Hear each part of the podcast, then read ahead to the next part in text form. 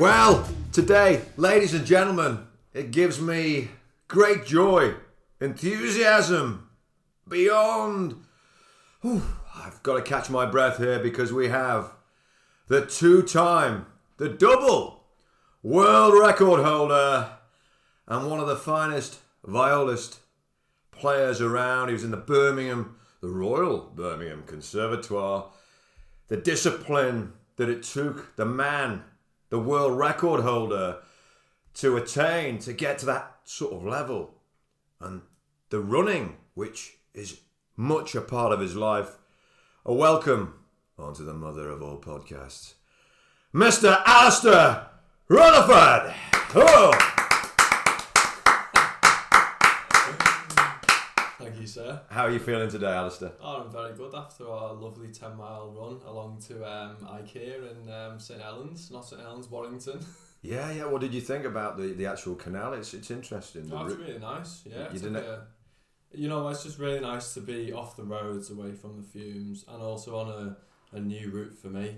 You know, not just churning out the same kind of route every Sunday, so changing the scenarios, you know, really, really nice. People get the wrong idea of St Helens. They think it's just you know concrete, uh, you know, cement city where my mother's from, which it largely is. But there is another part to it, which we this morning we That was like a temperate rainforest. There was Yeah. a deluge of water last night, and I think uh, we got this the sweet spot of the, the northern climate.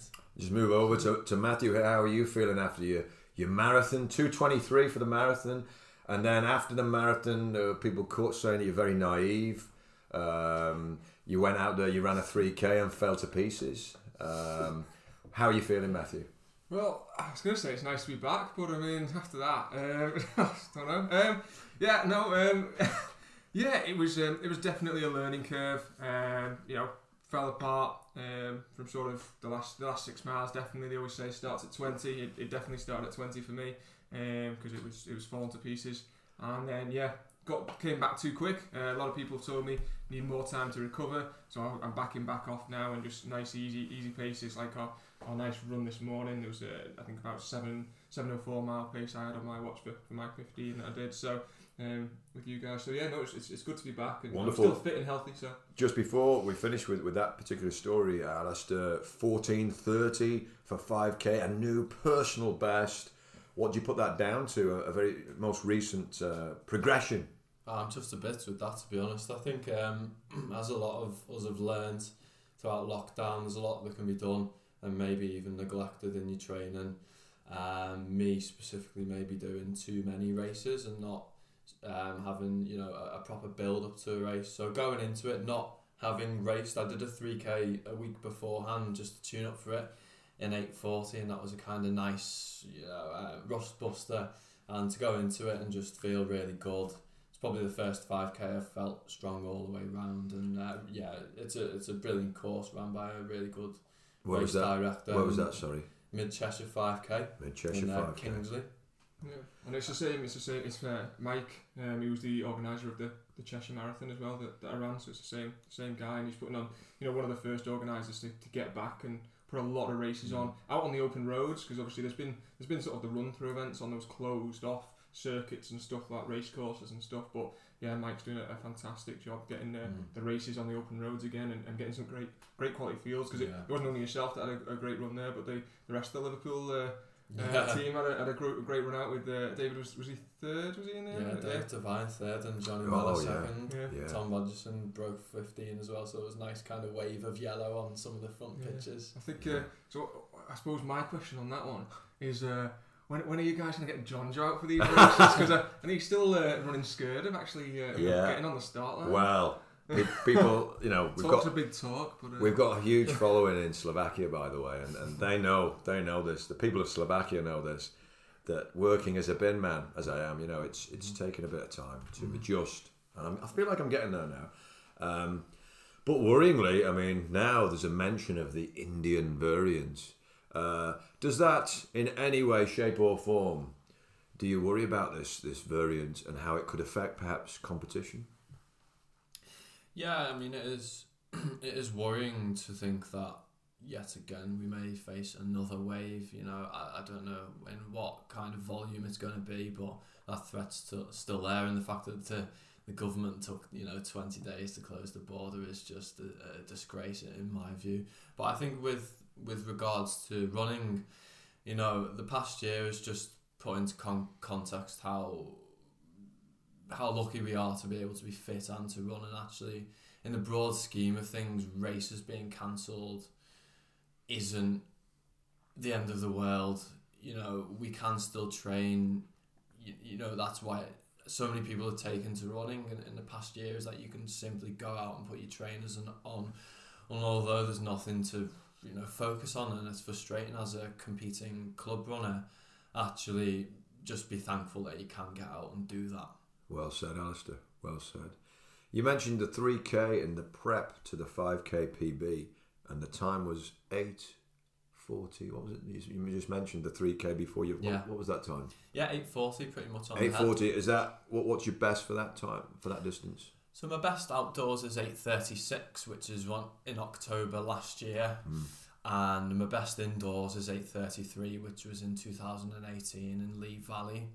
Um, but all three of those races, in the 840 included, have been like good races, I suppose. Um, What What does that mean? Sorry for the listener. A good race. So, it being a race and the fact that you know there were people around and there were people to push you on. In the final 600, there was a lad uh, called Joe, I think, from um, Salford who actually beat me. Um, and it was nice and competitive and nice to be in that field of you know um, good good club runners on Stretford. You know, getting that back the first race for like six months actually since the 836 that I ran in October. So yeah, I mean, I led it out into the wind because I was a bit worried that I'd get cut up uh, in the group because there were about 20 guys on the start line and I just wanted to get it going because I kind of wanted a time more than a position because it was an open meet. Um, and I found myself on the front, which isn't ideal, but I didn't want to drop back. I was already running like 69s, and you know, in the back of your mind, I guess I was thinking to go for 8:30 something, so I didn't want to drop off. And then a few guys, you know, caught up and kind of got me, and then there was a good race with about 600 to go. So it, I really enjoyed doing kind of tune-up races where you less it's it, it's not the key goal race I suppose it, it's just to get your legs going and get the feel and I particularly like doing the 3Ks and a build up for a 5K because it's slightly more intense the pace it bites a bit more but then the volume is only three fifths of the distance so you're not absolutely obliterating your legs And you do that ideally a week or two weeks before the 5K race.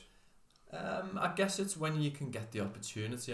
Beggars can't be choosers. So I, I did a 600 session. Um, I think you were there, John Joe, about four weeks ago. I think we did 12 by 600. Yeah. And I surprised myself in the speed that I could run it. I think it was like 143, 44 average. Mm. And after the session, I was just thinking, oh, actually, it'd be quite interesting to do a 3K and kind of see how I'd go. Um, and of course, everyone who's a distance runner in the north knows of the Stretford meet and how, how great it is you can just go up and turn up. You know, it- it's really good value for money, and you're always going to get a good race there. So I just decided to do that and uh, bust some rust. Yeah. Mm. And uh, I suppose speaking of, of Trafford, little shout out to the track there. They're uh, they're trying to raise the funds to have a, a resurface of the of the track and things. Um, you know, it's it's it's seeing the likes of um, Seb Coe going back in, in, into the uh, the seventies and eighties. You you know use it as as prep races before the Olympics, where you do a couple eight hundred races on the one night and, and beast everyone out there, and then uh, and then go to the Olympics, and then you know all the way through we've seen top um, national international races there. So if anyone does want to donate and, and um, help them raise the, the funds for that and stuff like that, head to the, the Trafford AC website where it's got the details there. So a nice little shout out for uh, for Trafford because they, they do put on some fantastic uh, meets every year. Um, you know, even in the, the lockdown year of, of 2020, they, they managed to put on some fantastic Mm. events for the end of it and uh, carry through to October to let us all get some times in and things like that. I saw some amazing stat uh, recently. It's definitely the track that puts on the most meets in, in the UK and possibly Europe. There's that many, you know, from school events to Yeah. BMCs to all different levels. It, it's it's fantastic. Yeah, and as before, I, I, it was I that was where I ran my three thousand the other week, and um, it's the first time I've run there in probably two or three years, to be fair. Um, but I could tell the track it, it, it does need a uh, a new resurface there. That that inside there, lane one is, is getting pretty worn on uh, certain straights and bends and stuff. So uh, I think it's, it's definitely warranted, and hopefully they'll, they'll raise those funds and get that sorted. Hmm. It's quite a costly.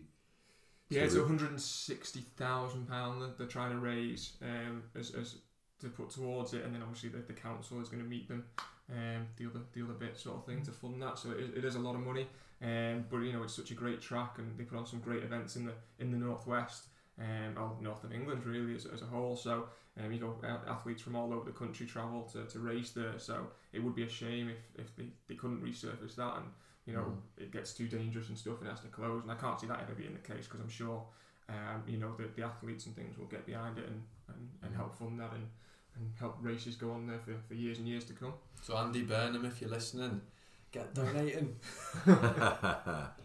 he, is he still the mayor of Manchester? yeah. Yeah, he's Got re-elected. Re-elected, yeah. Okay, yeah.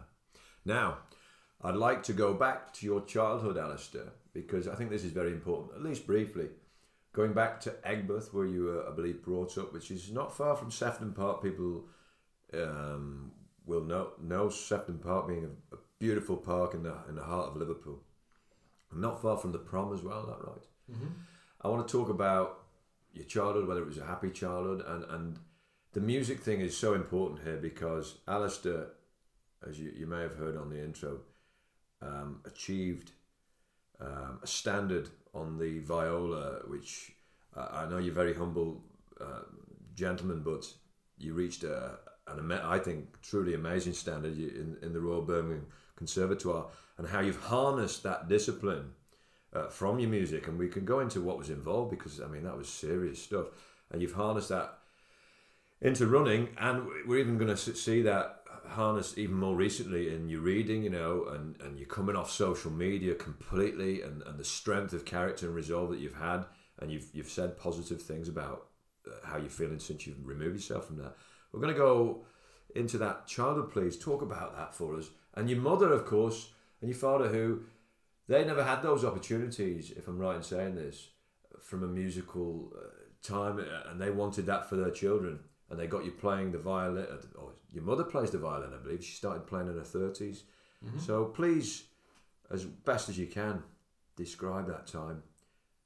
Yeah, sure. So, shout out to my family. I mean, I had a very, very rewarding childhood and had a great upbringing. I'm very fortunate. Um, so as John Joe said, I grew up on um, Aigburth, um, Mersey Road. Um, so literally the road that goes from Aigburth Road down to the prom. Um, and that was that was a really nice place to grow up. I went to Sudley Infant and Sudley Junior School, and uh, when I was five, my sister and mum were already playing the violin in um, a, a music school um, in Southport because they used to live up in West Lancashire in uh, Rufford.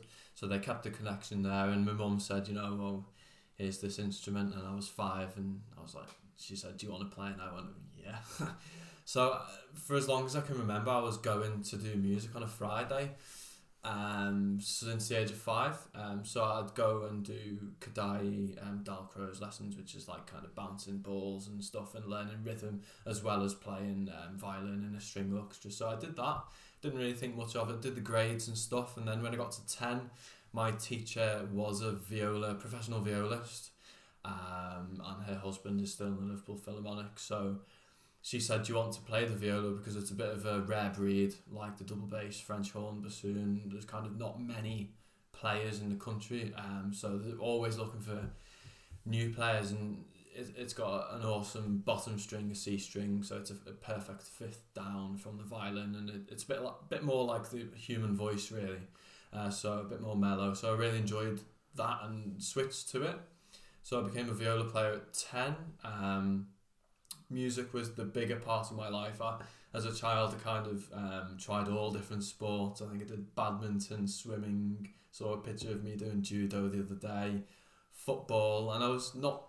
I was kind of a, a skinny kind of not very well built child, not from like malnutrition or anything, just wasn't like muscular or anything, and um, I wasn't very good at them to be honest. Like I never got picked for any of the football teams or anything, and yeah, just didn't quite work until I went to the Blue Coat School, which is just over from the on the other side of the mystery from Wavertree Athletics track. Um, and got into basketball. That's kind of the sport that the head of PE was really interested in. So they had like uh, some Americans come over in the summer break in, in between year seven and eight, and um, kind of really enjoyed that. It was the first sport where I felt, wow, you know, this is this is brilliant, and kind of had a bit of a natural ability compared to like my rubbish football playing days. And I was a bit, I was, I'm quite tall. I'm six foot four. Um, so I got into basketball when I was like 13 and did that. I played for Liverpool Basketball Club, Toxteth Tigers. Uh, it was it was really fantastic because you meet people from all different walks of life that you just wouldn't bump into otherwise, especially like music as well. Uh, I got to travel kind of the country um, and you know go to loads of different courts. Um, got to about 15 or 16 and still playing basketball. And actually, my coach, Manor, at the Tigers, on Saturdays, he'd make the, the club go out for a run around Prince's Park, so down Prince's Avenue, because he just knew that, you know, you have to have really good fitness to be good at basketball because, you know, you're on your feet for like 40 minutes. And so he'd just like go for a 3k run. And I got absolutely left for dead. um, and then I started going to Sefton Park after school just to do a few more runs to complement my basketball training. Uh, you know, I'd like go all out round the round Sefton Park. It felt like a marathon, and I'd be absolutely. I think my record was like 19 minutes or something, and that's like just over two miles. And then I, I completely stopped playing basketball when I was 16. I started taking my music a lot more seriously. It got to the point where I was considering what I wanted to go uh, to university to study and then you know for, for, for my job and I was really enjoying music so I made the decision to stop playing basketball because I didn't want to damage my fingers for a non-contact sport it's very contact and to the extent you know if you get a ball and it hits your finger and it goes the other mm. way it's not going to be conducive to playing yeah. you know, fast scales on the viola um, so I, I gave up basketball and started taking the music way more seriously. I went to the Junior Northern College of Music in Manchester on a Saturday. I was playing with the Liverpool Philharmonic Youth on a Sunday and I was played in the brass band on a Monday night. Yeah. Um, and I got really like quite unfit. I was, as most teenagers are, you know, think are quite cool to go out, you know, stay out late, drink loads, have fun. And then I was just one day I just thought, um, you know, I'm going to go for, for a run round. I'd moved to uh, Allerton, where my parents live now. I went for a run round Stones Park and I was absolutely destroyed on my knees, like for a two mile run or something. And then I just thought Probably should get a bit fitter now, just from a perspective of you know clarity of thought, and it's generally better in life to be fitter than unfit. Um, and then we had like a charity a sixth form project in which we would uh, try and raise some money for a particular um, charity. So I think my forms was Mind, uh, and I decided to enter the Liverpool Marathon in 2012. Uh, not not being a runner at all, it was crazy. So in the build up for that, I would just do on my like on my old Apple um, shuffle. You'd be about seventeen. I was yeah, I was actually seventeen, so I shouldn't have done it really. Mm-hmm. I think I lied about my birthday. You know, it was like October and I was eighteen in a few months, so I did it um, in four and a half hours, and it was you know walking um, for most of it.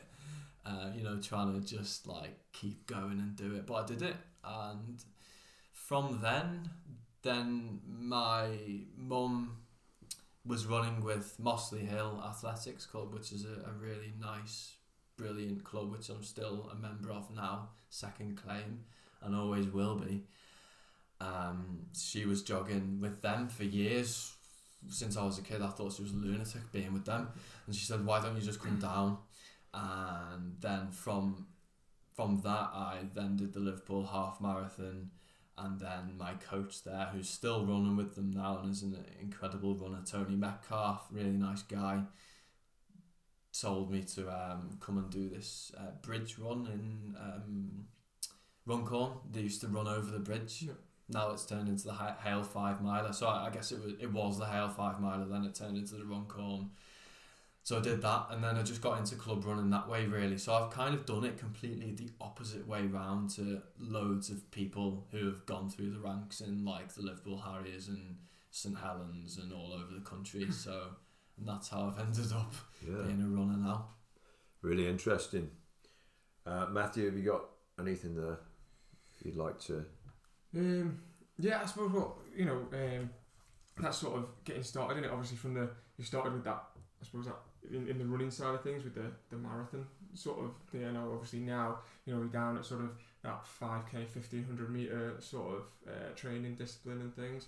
I mean, I'm sure we'll, we'll talk a bit more in that as, as we go through. But how have you found that sort of you know coming from that sort of you know starting out and, and doing the big distances to then you know obviously now as you've got more into into running and things like that now transitioning down to that sort of shorter faster sort of stuff Yeah, I've got um, a lot more appreciation for training regimes and how to train properly. Of course, when I trained from a four and a half hour marathon, you know, my idea of a long run was like a 10k round the park, and then I might try like doing 18 miles and, you know, dying within that. So I guess the mental side of it, I would think I, I've got benefit out of doing all all of those longer runs from when I was younger. And fortunately, I've avoided doing some really bad damage because, of course, not being a runner to go in to do so much, you can cause yourself a lot of issues with, especially shin splints, for example, is a a common injury for, for new runners. So I, I got over that and got through it. Unfortunately, I didn't do so much damage. But I mean, with, with, the benefit of hindsight, I wouldn't have done the marathon or the half marathon. But that, yeah, again, I probably wouldn't be here today speaking about running if I hadn't have done that. So who knows? yeah. Mm, interesting. Now we introduce you as the two-time double world champion, um, and those who are eagerly listening to the show, just because of that very reason, can you can you tell us more about that world record, or those two world records? Yeah, so I am a two-time Guinness World Record holder for the fastest half marathon dressed as a musical instrument male Oh, and fastest marathon dressed as a musical instrument male. Um, they they happened um, in 2017. Broke both of those records. I think I took it from a a cowbell and a guitar. Uh, they were the previous record holders. So for all of those people who are listening and love viola jokes, I am now the quickest viola joke in the world. well, I've had word there from David Devine. He, he's threatened to break your world records by dressing up as a banjo. Um, um, but that's we're, we're, we're still waiting for that. We're still waiting for that to unfold. Now I'm interested in uh, the discipline, the the viol, viola, viola, viola. That's how you pronounce it correctly.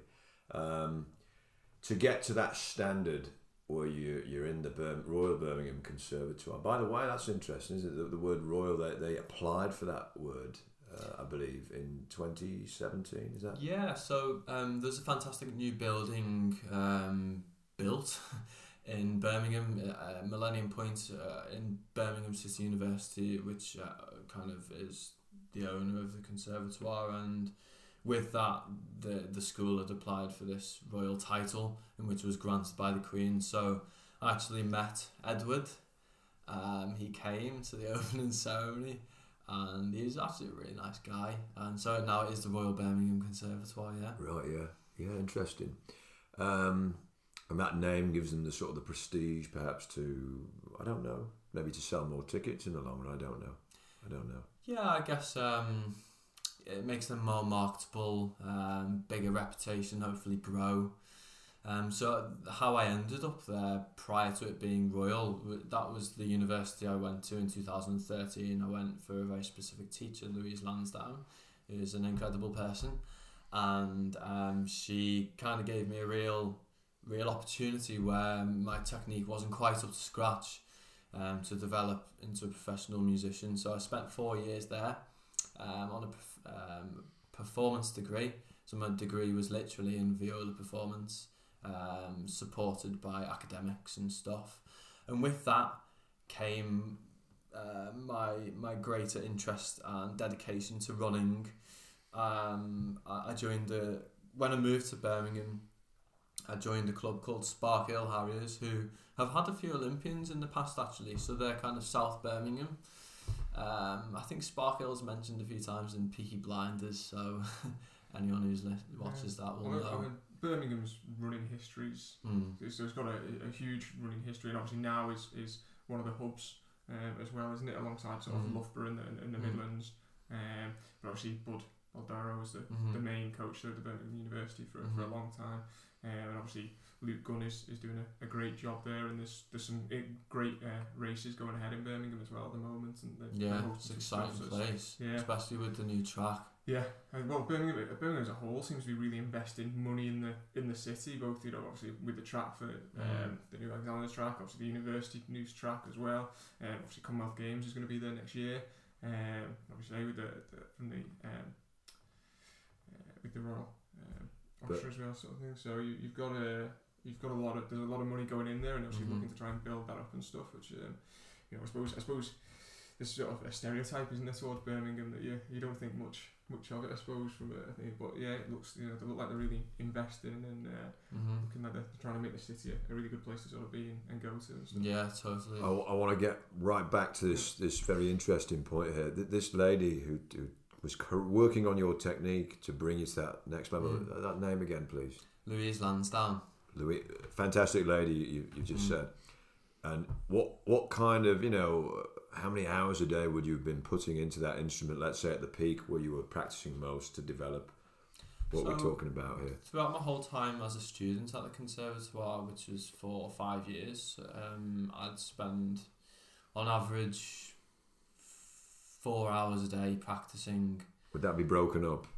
Yeah, so that would be pretty much every day, um, including weekends. Although sometimes, you know, you do have to rest, like running, and Mhm. know when Really? to rest mentally and physically. Um, so that, yeah, that that would be broken up kind of into warm up exercises, etudes, um, and then you would look at your scales and double stops and arpeggios and stuff. You'd have breaks in between, that, what like half hour where you'd do something else, or Yeah, I mean, my concentration could be better, but it's something you need to work on. Um, so it's learning about yourself, and you know, if you can feel that you're not fully attentive, then it's time to take a break. And of course, that changes with life, but it's just about keeping that consistency and, and knowing when to really turn it up and dial it back, just like preparing for a, a race. Um, and then the the biggest portion, most rewarding part of your practice day would be your repertoire. So looking at chamber music, um, recital stuff, solo, um, duets with piano. You know, looking at how to phrase something differently and, and just get your own interpretation of the of the music. So that would be the, the biggest portion of the the, the day. chamber music. I've often heard that, that word used. T- enlighten me. What what is it? What is chamber music? So chamber music is just playing with um, more than yourself. So with, with some you know duet, trio, quartet. Within string playing repertoire, it's mostly string quartet is the most famous kind of version of chamber orchestra. But you can have chamber, sorry, chamber ensemble. You can also have chamber orchestra. You know, smaller orchestra, not symphonic or philharmonic. Um, and I think that's the most rewarding part of being a musician is uh, communicating and making music with other people. That's what it's all about, really. You know, that's where it came from the salon music back in Haydn's days. You know, it was always a bit more informal. There wouldn't be, you know, a concert at seven or thirty on a Thursday night in the big hall. It could just be more, you know, oh, a group of mates are going to play through, you know, Mozart, uh, Haydn. They were all viola players and played in string quartets, and that's why there's so much uh, repertoire available now. Now, the last couple of years, you've been running on average. I, I, I'm, I'm in form 70 miles a week, perhaps on average, the last couple of years. That takes, for me, I would say that's pretty high mileage. Maybe not for Matthew, or Matthew's a bit more, but then it, depends. I think it depends what, what he's training What for. training for, yeah. Um, but that 70 figure is quite impressive because it's an average as well, like right across the two years. And the discipline from those days when you were four hours a day, you know, it's, it's quite, to me, sounds very intense. Because that's again day in, day out, weekends, as you, as you say, you know, four hours day in, day out. Um, is there, um, is that imparted on your running, the discipline? It seems, sounds to me as, as though the two. Massively, yeah. I, I, I use the term lightly, uh, and some people would disagree, but I, I would say I'm not a talented runner in the fact that many juniors, you know, you look at Matt Sherlin, for example, 340, 15, under 17, something insane. Like, you know, the levels Yeah. people get as, as juniors, and I, I simply didn't achieve that level. Um, and, and where I can't push on on lower intensity of training. I can't get away with not training hard because I'm, I'm just not built like that. I can't kind of cheat myself. I think that's a, an advantage in the long run. You know, the, the, cliche Rome wasn't built in a day. I think that couldn't apply more to running, and it's all about the consistency of your training. So back back to the kind of point of consistency. Um, I'm, I'm kind of not neurotic, but I'm very um, kind of goal driven, and so I have to set targets and then hold myself to account and know what I'm going to do in my training and how that leads to something. And that definitely comes from um, the regimentation of my degree, and that's why I think it's a massive shame that the government is cutting funding to the arts by 50% in higher education um, because I think uh, I'm not in a career now of music. I've, I've moved into business, and, and I think what I've learned in my degree has uh, uh, not just my degree, but in school as well, from having that supplement, has really developed me into the kind of regimented runner, and that I guess that you know comes across in in, in anything in your work and your your relationships and your, your you know your your hobbies as well. Well, that's it. I always, I always think there's, there's a lot to learn from both sort of like the arts and um, and sort of obviously sport as a, as a whole that transfers into into sort of life into and, and that sort of work work ethic and things like that. Which you know when I mean you were pro- you were probably only a couple of years younger than me, so you were probably in the same era, area of school when it all PE and stuff like that became you know.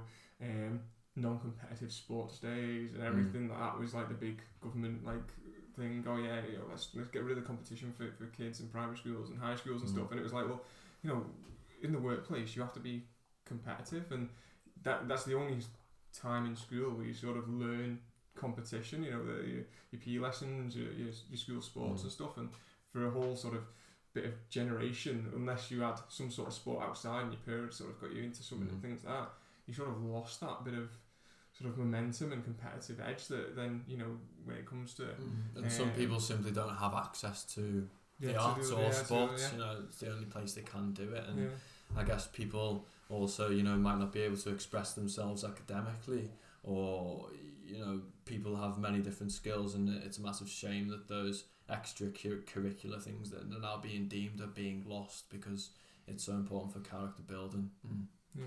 Yeah, absolutely. So, yeah. Um, school sports day. I I started watching the Chariots of Fire finally. Oh, finally, finally. Um, and um, by the way, I've, I've got a memory from that particular because the screenplay uh, was written by, uh, I believe, Colin Wellens, who uh, I think he even performed. I'm not sure if he was in the film as a, as a, as a performer, but I do recall um, a happy memory actually of his cousin Ken Wellens, who was sadly in a, in a care home there with my grandmother. And um, he was a great character and he, he, he talked about his cousin, you know, and I checked him up and I he'd been dead five years, you know, no wonder he hadn't visited him. But um, started watching the, the film Chariots of Fire for those who uh, I think I, I got this thought from Matthew that he very very true that that film is is very much I'm only part way through. It, it quite inspirational because it's it's running. Obviously, Mm. if you're a runner and you're looking at that and you think, oh, it gives me a. And Matthew has said this before to me that you'd think there'd be more films like that available. Maybe you know you've got a lot of boxing films, you've got a lot of other perhaps other sports. There may be an opportunity. Um, I think there's a couple of other films, isn't there? There's a couple of the running films. Yeah, I mean, they, always- they Can you recommend any, two um, year, but- perhaps guys. Uh, any other films? Um, What we've discussed today, and I still haven't watched, but it's been recommended today, is Without Limits. yeah. Yeah, without Yeah. limits. Without yeah. Limits and, and yeah. Prefontaine are both obviously Yeah. stories of, of Steve Prefontaine and um, obviously everyone knows I'm a huge huge fan of him so there's there's both of those films and both have good casts and, and uh, I things think something that, that so, isn't um, running related is Invictus. yeah. With um, it's about Mandela and the uh, Morgan Freeman isn't it yeah. and, um, is it Matt Damon, yeah, about the South African World Cup team. That's a really fantastic sports Right, film. yeah, yeah, Recommend that. Invictus. Yeah. Invictus, Oh, yeah. yeah, we'll have a look at that. yeah. Um, McFarland USA is a um, a running one um, McFarlane McFarland USA. USA, there's another Um, one. It gets it gets a little bit of criticism, but I think it's a nice feel good. It's a family a family sort of sports film. It's a have you seen that? cross country coach No, I haven't seen uh, out in the states, and he's he's he's down. He's been fired. He was a football coach, and he gets fired. American football, and he gets fired. and He goes to this school which doesn't do cross country, but he, he gets hired as like the cross country coach. And um, there's all these sort of it's on the border, Southern California on the border with Mexico and things like that. And they've got a lot of um, immigrants up from Mexico, and they're all working in the fields and the farms and stuff like that. But they're all really, really talented. And it's a true story. It's, it's the actual events.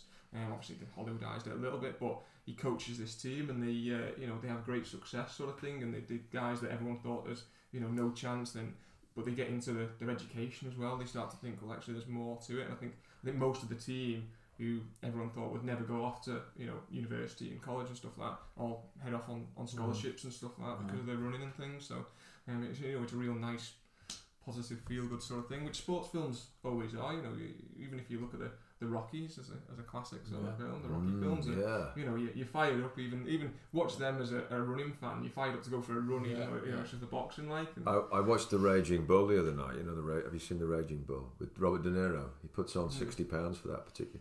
He portrays um, ah, what's the boxer called? He was a middleweight champion in the forties. Jake LaMotta. Yeah. I, I don't. I don't think it was. It was good, but it wasn't. You know, it was okay. Going back to the Chariot of Fire, what I noticed about the Scottish, because it, it's it's depicting the 1924 Paris Olympics, and uh, Liddell, uh, what's his first name? Yeah. Eric Liddell. Liddell. The, the Scotsman, Yeah.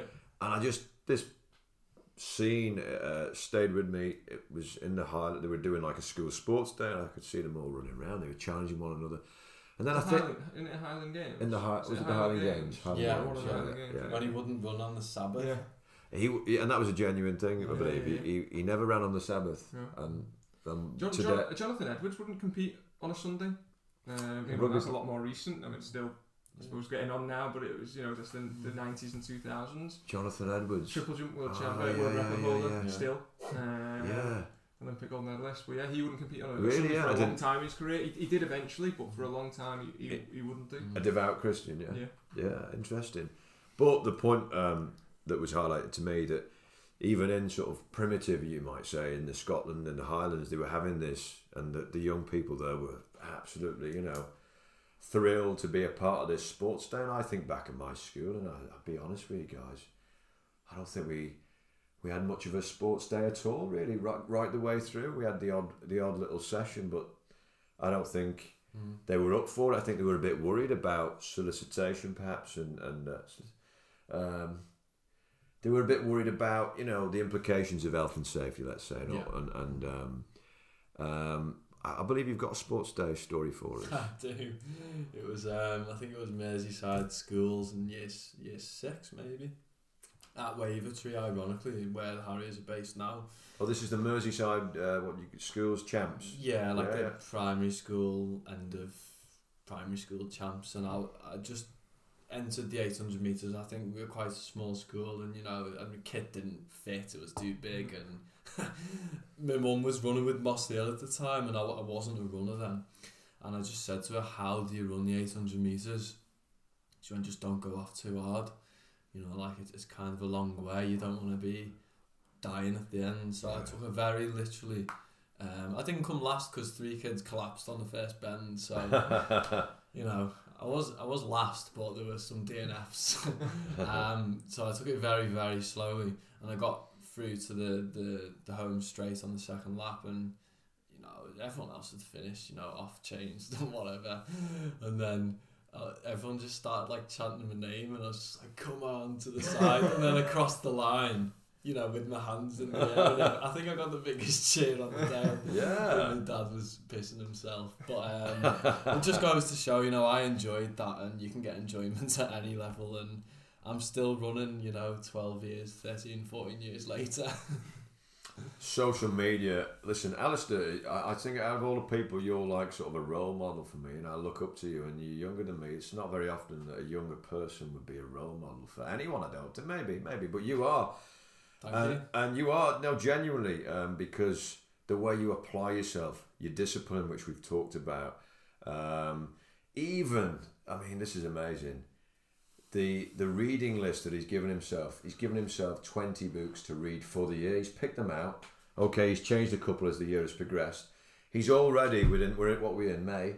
He's already read fifteen books. Yeah. Um, I've got another. Helped by lockdown. Well, yeah, maybe, yeah, maybe, but you're still very, very busy, aren't you? And um, I've got, I've got a little gift for you, um, which we'll, we'll hand out later. Oh. Um, another book.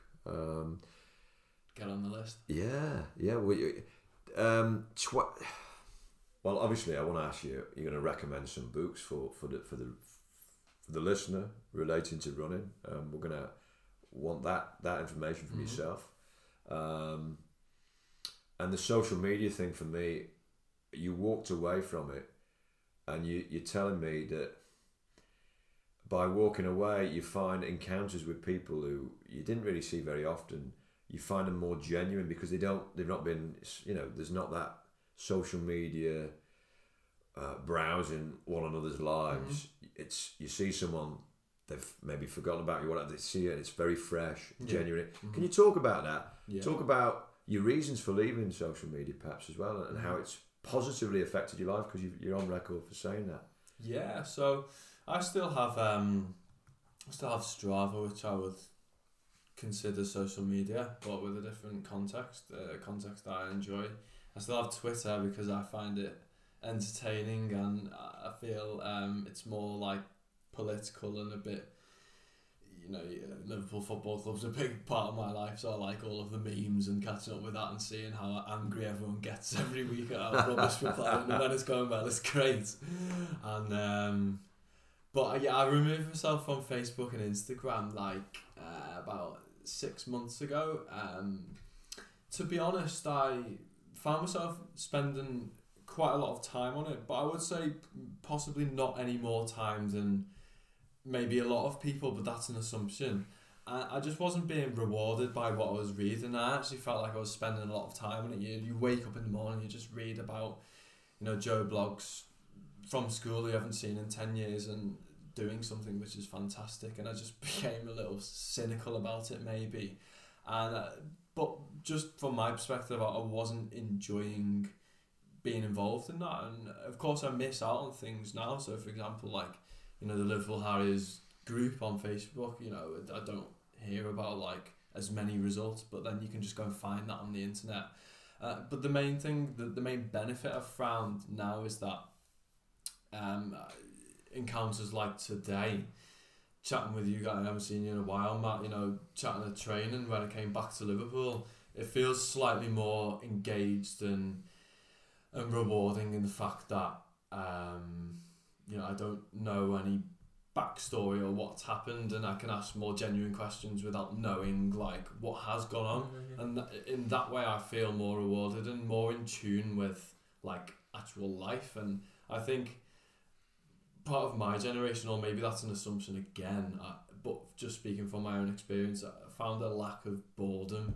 Like, I don't think many people actually feel the same level of boredom that I did as a child. Like, you know, sitting in a, in a relatives watching the cricket or something for hours and hours because there's literally nothing else to do.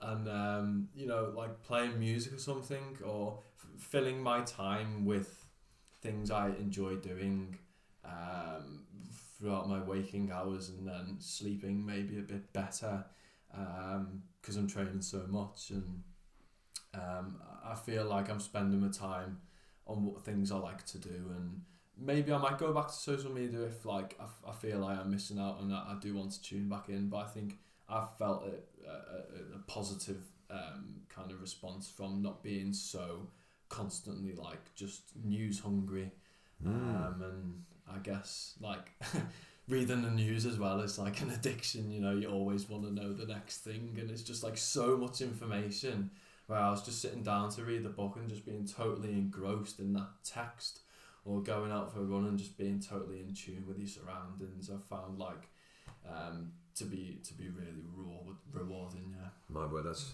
yeah, fantastic. Very progressive, hugely progressive. Yes, I, I mean, I, I want to jump back to um, obviously back into the, the, the running side of Mhm. um, your journey, I suppose, in Birmingham. So you obviously you went to um, Spark, um, Sparkhill Spark Harriers Hill Harriers, yeah. Mm. um, and then obviously you went on to, to Birchfield as well Mhm. before obviously you, you returned to, to Liverpool and, and, and joining Liverpool Harriers and, Mhm. and obviously under uh, under Tony as your, as your coach now. So talk us through that sort of progression there, obviously from university in, in Birmingham with the clubs there, and then up to back to Liverpool now, and, and how you found training with um, this this guy here, and uh, you know, in the Scouts project yeah, Mm, yeah. Yeah, um, so when I went to Birmingham, I wanted to do kind of the extracurricular activities because I knew how intense a music degree would be, and I, I always enjoyed doing a vast range of things. So I checked out, you know, some of the local clubs' uh, websites, um, being one, and I just thought, wow, that looks way too good for me. It looks too serious. All these amazing athletes. are. that kind of put me off when I first went to Birmingham. Looked at Kings Heath, Bournville, Spark Hill, and uh, just from the website, to be honest, uh, Sparkhill seemed great. Uh, so I cycled there, five miles to get there, which seems kind of mad now, but actually kind of nice in a way. It builds your fitness and gets you out on the bike Yeah. in the winter in the, in the roads of Birmingham. So I'm kind of lucky I'm still alive. um, at first session, I really enjoyed it. Really nice bunch of people. Not the level of Liverpool or Birchfield whatsoever, but it was a, a perfect level for me at the time. Um, when I went to Birmingham, I had no idea about like any of these cross country leagues or track leagues or uh, anything. I didn't know about YDL. Didn't do any of that. Um, so I went to Birmingham League, which is a really good cross country league in Birmingham. I was in Division Three, the lowest one, and it was really nice, competitive. Went to you know the road relays and stuff. Ran a terrible time. Got overtaken by the man in the motorbike, and he asked me um, if I'm still competing. Um, but I just I genuinely love being involved in all of, the, of these events. I remember going to Mansfield cross country relays and just thinking, wow, this is brilliant. yeah, Got into it that way. Then did the London Marathon in 2014.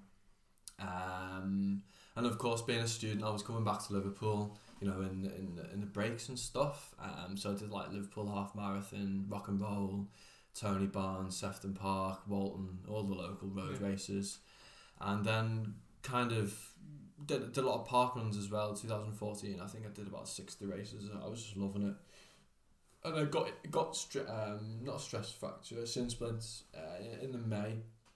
So uh, that summer, kind of didn't run that much. Uh, May 2014, did a bit of cycling because my dad's really into that, and we did it on like family holidays, which was kept me fitness there. And then when I went to back to Birmingham for my second year, I, I hadn't been to Sparkhill for a while, and, and through that time I'd progressed. You know, I'd gone from I think, I think I broke forty. No, I hadn't broken forty for the ten k. Then I was just doing all of the league races and stuff. But I think 2014 I ran like a 125 half marathon in Liverpool rock and roll. We went back to Birmingham, and I just thought, I think I should change the club now. I'd kind of just got progressed and I wanted a better challenge. So I just thought, oh, you know, I'll throw my hat in the ring, go to Birchfield Harriers, you know, quality club. So I just joined the road runners there and spent a few months with them. Uh, re- really nice crowd of guys. Um, went to then it was Birmingham League Division One at Leamington Spa, and the distance runner coach there, Dave Lawrence, just saw me, and he was like, what's this, you know, 19 year old, 20 year old doing? Um, so you, you kind of like said, you know, do you want to join in the group? Um, uh, looking back on it, I think it was a bit of like bit of a gamble really because he was training like Kenyans and Ethiopians who had come over, like Wayne A. Gebri Selassie, who was at the 2012 steeplechase. Now he's coaching like Kadar and Omar, who are really good runners, and he's coached, you know, some seriously good athletes. And I was absolutely hanging off the back there, got absolutely demolished for months. And I think looking back on it, I was why, why did he ask me to come? And maybe he just saw a bit of potential um, that I just you know hadn't been training properly. So he asked me how many miles a week doing. I said like twenty five. Is that enough? And he was like, absolutely not. No. Like, but I thought that I was I was like happy with that. I was Yeah, like yeah. showing off. And he was like, you do that in two days. And I was like, what? um, and then throughout those winter months, I just kept grafting, doing races and stuff, and then kind of got to the road relays in 2015. And then 2015 was a bit of a break breakthrough year for me. I finally got to know how to run properly and train properly. You know, I didn't know anything about the mixture of a long run, tempo run, speed work, VO2 max. It meant nothing to me. I didn't know. I just turned up and did it. You know, we were doing like 10 mile tempos, and I was just thinking, wow, this is massive. And then I ran like 16.10 at Christleton in 2015, the short one. Yeah. Everyone had wind me up. Everyone was just amazed in the group. They were like, how have you ran that? And I didn't know either. Um, but I guess it was, you know, it's a good race, Yeah. surrounded by loads of good athletes. Like at the time, Mark Wynn, um, Mike Fitzsimons, loads of the guys and Harry's and on the circuit Yeah. um, just did really well there and then um, stayed with Birchfield for until 2018 just progressing getting quicker. Um, as I said I did mid Cheshire uh, first time I did that was 15.29 in 2017 and then it took me a few years as Johnzo was referring to build up this mileage base um, to get to what I can handle now. I think it's just consistency isn't it? It's just grind it Yeah. out and you every year you can surprise yourself a bit more but it's not overdoing it. You're always treading that fine line of injury and you know just like right on the edge of illness Yeah. basically. Um, and yeah I, I came on loads you know I had some really good experience doing British League 3k 5k got my times down to like 33 10k 75 half marathon um, you know f- in the 15s for 5k and then I got to 2018 I'd finished my degree. I was doing a part-time study just to progress a bit more with my playing and decided what I wanted to do. And um, at that time I'd applied to go and do a master's in uh, Penn State University America and to study music. And at that very time a PhD position got offered at the university I was at um, to progress a charity project um, in which I'd ran the, the Guinness World Records for it was it was actually for a reason I'm not just Yeah. weird. Well I'm re- weird but it was actually for a reason. So I chose to pursue the PhD route which never happened. I ended up um, being employed by the university um, as a research assistant. And at that time the running just became a bit of a slog. I wasn't really enjoying it. Uh, the group was going in loads of different ways you know people of different abilities and it wasn't working for me and I was just kind of lost joy for it you know looking back on it maybe I shouldn't have just left on bad terms but kind of I just flo- I just drifted away and I felt like you feel like you left on bad terms? Um, yeah, I would say so with my coach. We kind of, I mean, it's okay now. Um, I have massive respect for Dave and he's completely transformed my ability. But, you know, um, I guess that's the troubles of amateur athletics is that, you know, people give the time and expect so much and I give my time and it's not a professional agreement. And I think that's the main thing I felt with me. It felt as if I wasn't enjoying it. And it is my hobby. I'm not a professional. I don't get paid to do it. And I wasn't enjoying what I like Yeah. doing. And so at that point, I'd um, every every year, every summer, uh, Easter, winter, uh, Christmas, I'd go home to Liverpool, and um, I wasn't I wasn't training with Mossley Hill because I'd advanced from their ability as well. So I wanted a bit more of a challenge, and I, w- I'd always thought, oh, Liverpool Harriers, you know, brilliant club. So I went down in 2015 and contacted one of Tony's athletes at the time, Jack Atkins, who doesn't run anymore. Um, can I join in with Tony's sessions? And he said, yeah, yeah. And so Tony's great, as you know, he lets anyone jump in, you know, if you're not a member or. Um, so for me, he would let me train with the group um, from 2015 wh- whenever I was back in Liverpool, and he never said you have to join the Harriers. You know, it was just like come and train. So you know, it's fantastic athlete, D- Dajin Gesamu, and Mm. loads of brilliant runners there. So that brought me on again, and um, you know, Tony knew I had another coach, and it was kind of a division between um, you know when I was in Liverpool, I was doing Tony sessions, and I tell my other coach that I was doing that, and I started really enjoying it. So I got to 2018 anyway, and I just thought, I'm not enjoying this. I'm gonna join Liverpool Harriers, despite still living in Birmingham. And I, I rang Tony and said, "Can you coach me remotely now?" And he was like, "Oh, it'd be great, you know, because you've been training with us." And it felt like a, a logical thing to like kind of say thank you, you know what, and now I, I would like to join. Um, so since 2018, he's been re- coaching me remotely. Um, I've still been training with a few of the lads from Birchfield, um, and that's been nice. But it was kind of a bit more dicey because Hmm. Tony wasn't there, and he, obviously he's had commitments with his athletes who are there all the time. So he would always give me the sessions and tell me, but there's nothing quite. And he'd always be at the end of the phone if he wanted to. But being so busy in work as well, sometimes it just felt a bit more like self coaching with input and like a, a sounding board from Tony.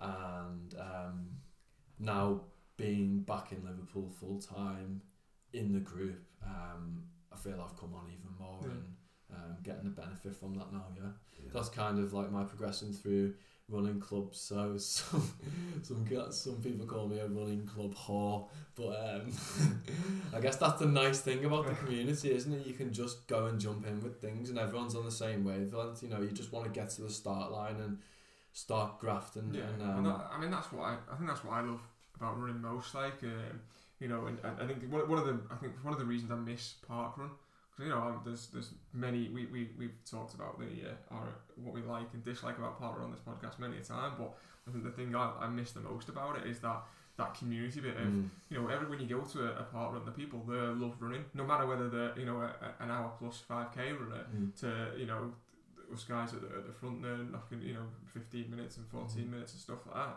Um, you know, we all love running, and it's, it's that thing. And you you know you, you're there on a Saturday morning at 9 a.m. with 200, 400 you know people that, Yeah. that love running as well. Like, and it, it's just a great atmosphere of Mhm. that. What are your thoughts on the park run, Alistair? I think Park Run's an absolutely fantastic initiative.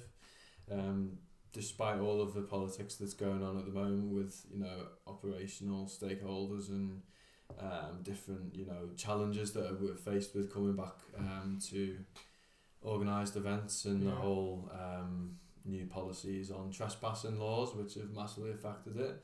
Um, but uh, I think it, it's beyond running. It's done like British health and global health such amazing things. You know, saves it must have saved the NHS billions just from fitness and looking at it from that way around. And actually, it's like going to it's like going to church. Really, you know, for some people, like you know, some people who aren't religious actually. It's their go-to every Saturday. You're going to be there. You see Eamon, Eamon's Corner at Prince's mm. Park, you know, he's there every Saturday, you know, and people go for that, and it's a place to, you know, if you're not feeling great in the week, you can go and see your friends away from work or your problems, and uh, yeah, it'd be a real shame if it doesn't lift off back in the Yeah, way it yeah. was, or some kind of hybrid model that will be needed. Yeah, we, we had a guy there, didn't we? Sadly passed. Yeah, we did. His name? You recall his name? I do, yeah, but you've, you've Oh, just put me on the spot and it's gone straight out of my head. But I've, I've I got. thought I, we I, could I've had give a conversations- tribute tribute to the gentleman, but we Um, we've forgotten his name. Yeah, that's it. Bert, Bob, isn't it? Bert. Bert, Bert, yeah, lovely fella, and um, he was always there on a particular Mm. segment, and he, he would always give everyone a very a good cheer. And it, was, it was nice to see him there. We and should uh, call you out for, for going too slow. To be fair, Is what he usually does. Come on, faster. But I, well, to be fair, Parkrun was the first place I I uh, met Alistair and, and, and not race because Parkrun isn't a race, Mhm. but uh, it was a, a New Year's Day. Oh, And, uh, John Joe beat me twice. uh, uh, yeah.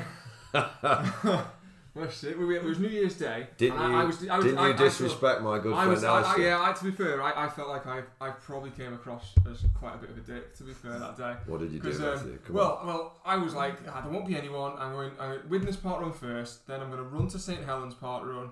It's like five mile between them, and I'll run run that one. Uh, yeah, I'll do my New Year's Day double, and I'll, I'll, I'll get first place at both. Anyway, rock up at, at Widnes, and I see Alistair there, and I think. I don't reckon. I don't recognise him. I don't think- And I'm like, "Who's this guy? He looks like a runner." He like a runner. I'd- I I'd- just see them though. I'd all had, the yeah, I'd, had, I'd had too many beers the night before on a, on a pizza that I could still feel You on my still beat stomach. me. And I was like, Because we all we all know park run is it's all it's about not winning. competitive, It's not all competitive. about It's not winning. competitive. But I was like, right, okay. Well, I'm gonna have to test the waters here and see where he is. So I'm gonna have to go off quick. So we went off, and I must have hit the first 400 meters. We were like sub four minute mile pace on the watch. You know what I mean? I'm thinking, and he's there on the on the back of me. And I'm like, I can't hold this. I'm about to throw up in a minute. This pizza's coming back. So I was like, I'm gonna have to let him go. I'm gonna have to let him go. And he went away. And uh, Did he wish you happy New Year or something? no, no, no. Well, th- at the start line, the, the organizer had said, you know, you you faster runners, when you if you run past when you're lapping and stuff like that, wish you know, I just say Happy just New going Year. past me at the end going Happy New Year. Well, that was it. So what So, were you thinking then, eh? so I came. It's three laps. That- it's three laps, and I, I, I caught him back up in the last lap. I was catching him, and I was like, I haven't because I'd run with this before, and I was like, I know this. And I went, okay, I'm gonna go past him, and I went past him, and I went. Happy New Year, and that's it. He legged it and sprint on, and there was a good. There was still about 600 meters to go, and I thought, ah, I've done him now. I've done him. And he went, and I went, all right, just just watch him now, just reel him back in. And then last sort of 100 meters or so, came back past him, and went, Happy New Year again, and then we went. and I was like, and I finished, and I was like, "Ah, shouldn't have done that. I was a really dick move to play. And like, and I came over there, and I was like, just having a bit of a chat. And, going, and then he told me he was going to Sher- he was going to, to St Helens next, and I was like, Oh, oh, God, ah, yeah. shit, that's it. I, I no chance to beat him again at that point. I bet you And, did. and, then- and then he and then he didn't he didn't go there though. He, he went off to uh, Probably Stanmore scared instead. off. Yeah. I was like, and I got there and I thought, oh, I must have scared him off. Right, yeah. But then I think you raced. I think you went against John Yeah, Joe your- though when he was there. Your you? deviant pal did this to. Yeah. Is that right? Yeah. I bet the funny thing. I bet you don't even remember this, uh, Alistair. Do you? Remember this? uh, I do, yeah. Oh, you did. Scarred. So, yeah, Matthew, he, he's not such a nice guy after all. That is the nice thing though. I mean, there's been many a park run where I've had too many beers the night before, and you just turn up and you know you can treat it as a session, or you can have an unexpected brilliant Right. runner there, and you just don't know. But it's it's it's just great that it, it exists and the opportunity for, for anyone. You know, if you want to go and smash a, a personal best or you know run a really good time. So. Yeah, anyway, to summarise, I think it'd be a massive shame if it doesn't come back.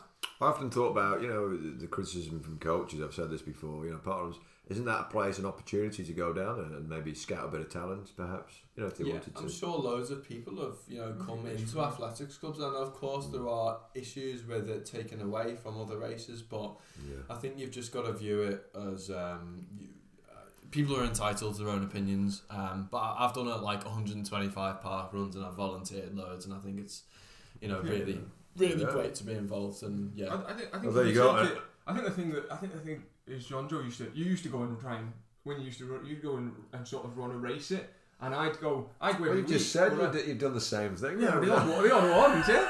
But like usually I'd be, you know, because I go, I live across the road from mine, so I'd go across every morning and do it. Happy New Year, like you filthy animal. This Session. is going fast. I remember this. Yeah, so oh. I, I don't. Yeah, listen, seventy miles a week. What what would you say? Two quality sessions, or is that is that third session, or the Thursday one, or is that not quite termed a session? So you you, you got two quality sessions.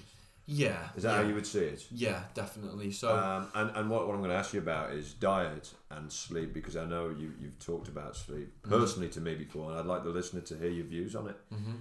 Um, please. I think um, to summarise it all, it, it's um, it's a big challenge being an amateur athlete. It takes commitment um, to do it. You know, turn out day in day out.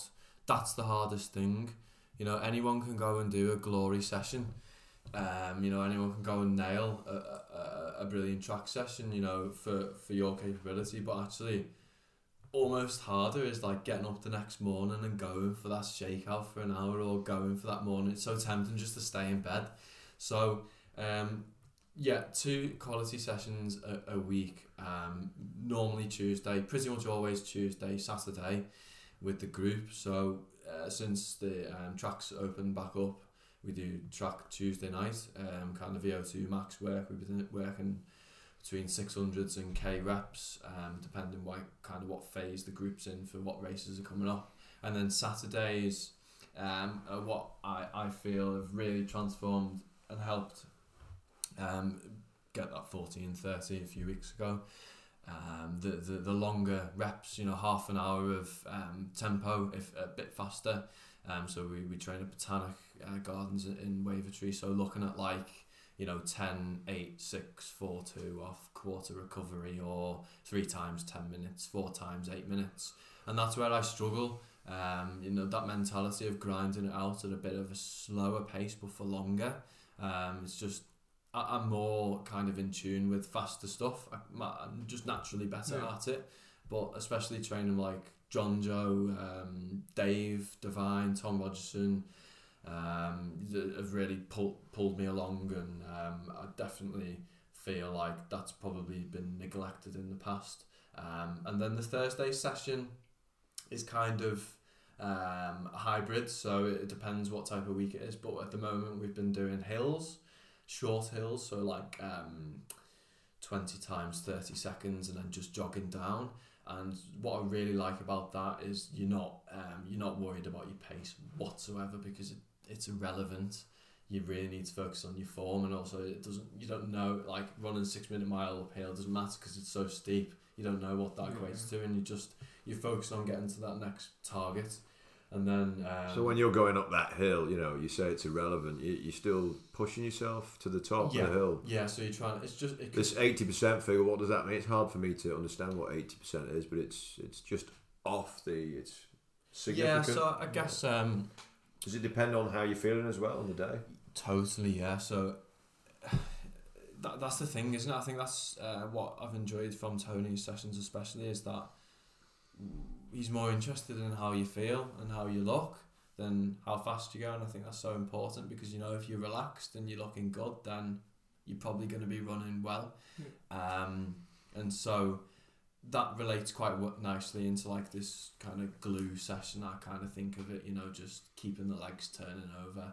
And another session we do on that Thursday is the Mona fartlek.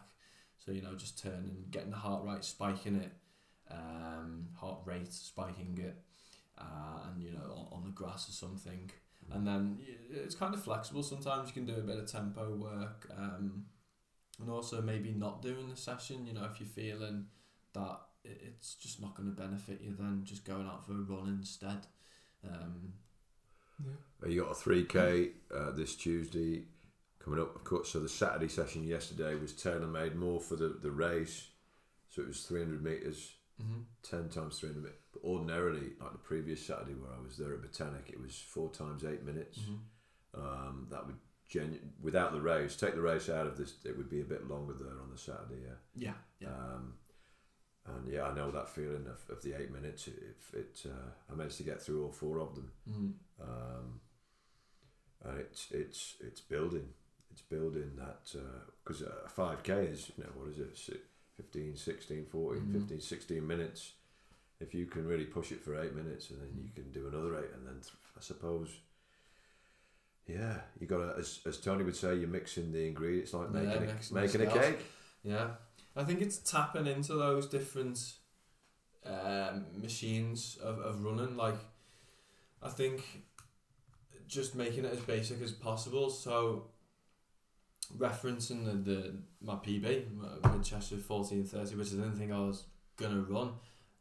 I, just did. I wore a watch because I liked to see my split afterwards, but I just didn't look at it. I was in the lead group. I was next to Mella and Dave Devine. I was thinking, what is going on? It's too fast, but I felt great. Yeah. And then it was just all focused on feel and just driving the train. And I think the benefit of going from like you know running all the way down to like four minute mile pace on the on the faster reps to running five thirty pace, you're getting that range, and you're also understanding what your body can do, and and you know in in comparison to like uh, professionals and people who have been doing doing it for twenty years, I'm a novice. You know, I'm still not as perfectly in tune. You know, I'm sure Nick Willis would be able to bang out a Yeah, right. 57 and just tell you straight away that you know that's going to be that. And I think that's like the the rewarding thing. You just you just know when you're running six minute mile, or you know when you're running nine minute mile, and that's exciting. Yeah, my word. Now, we've still not spoken about diet and sleep, so that's that's, uh, and we still haven't got that reading list from you, by the way. I've not forgotten that. Um, uh, talking, we must, we can't not forget the fact that you cycle for fifty miles a week. We got a lot of friends who were big into triathlons, and um, they. What are you laughing at, Matthew? you, you, said we weren't mentioning triathlons anymore on this show, so I'll just No, uh, no, no. Yeah, I think I think what it is seriously though, Alistair. Um, I think the you've got the running community, you've got the the, the, the triathlons. I respect both communities to be honest, and, and Matthew, I know Matthew does as well.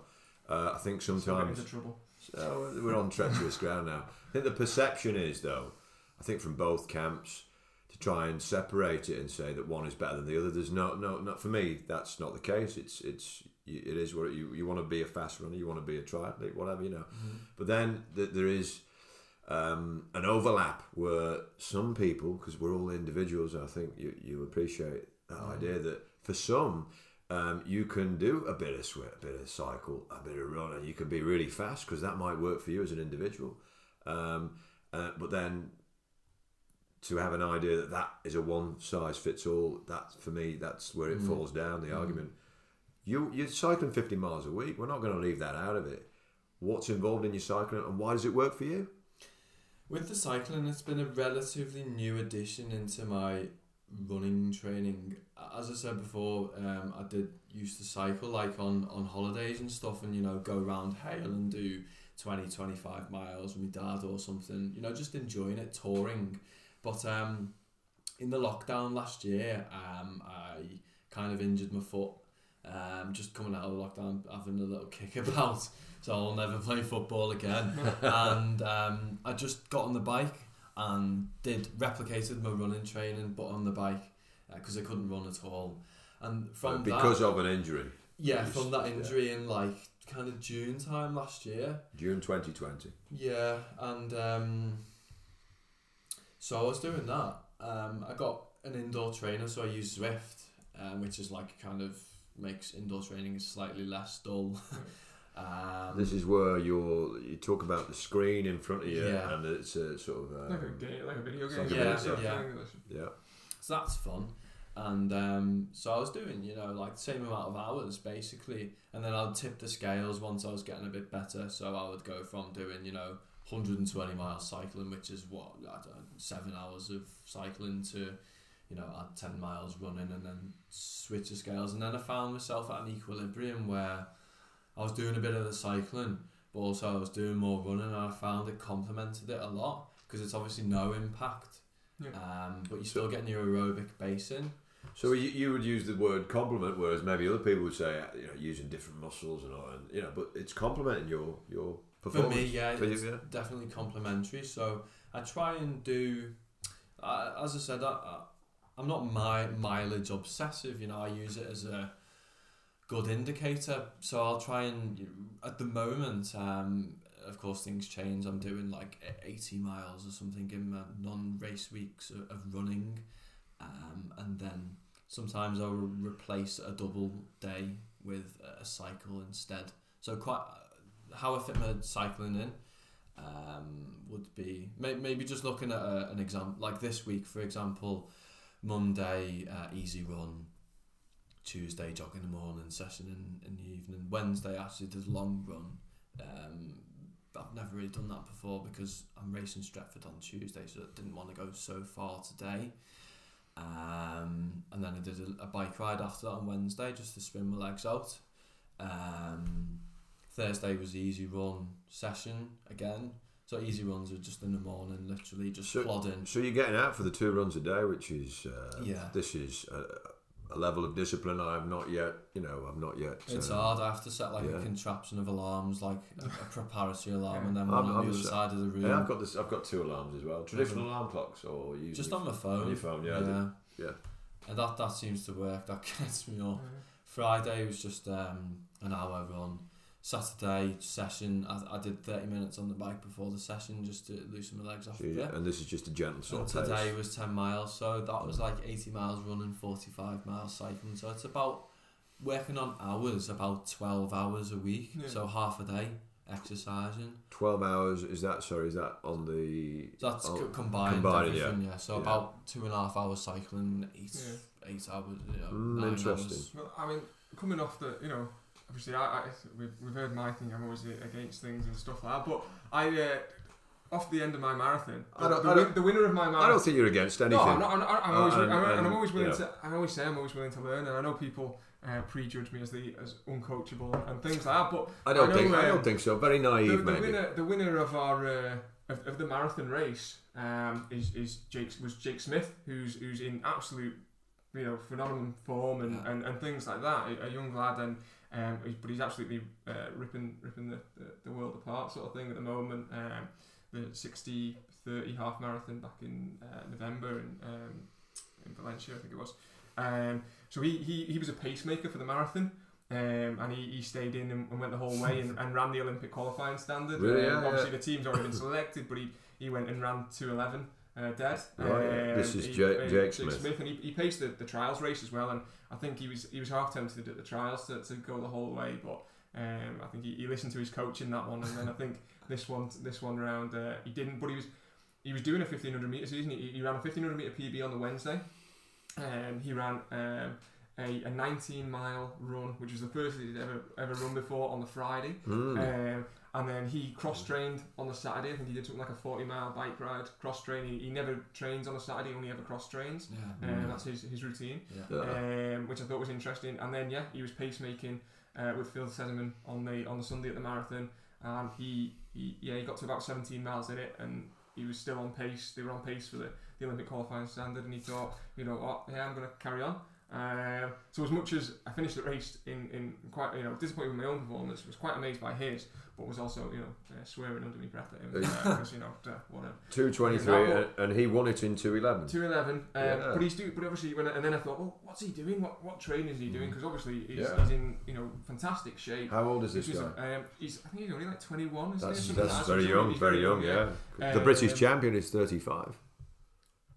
Johnny, No, Johnny Yeah. yeah. from London. yeah, Yeah, he's yeah. thirty five. You know, Yeah. it's, it's, it's a big difference in age. Yeah. Well, yeah, and Chris Thompson. Chris Thompson was thirty nine when he when he won the Yeah. trials as well. So you know. Chris Thompson is going into the He's Olympics. going to the Olympics, yeah. Yeah, yeah. as a won the- he won the 40-year-old. race, Yeah, yeah. That does he's that turned 40 now. He's, he's, that gives us all uh, an incentive. No, Um, yeah. yeah, it shows you. Yeah, it gives us, um, uh, a bit of the I right think encouragement He's a fine example of just turning up and doing it. You know, just like oh, yeah.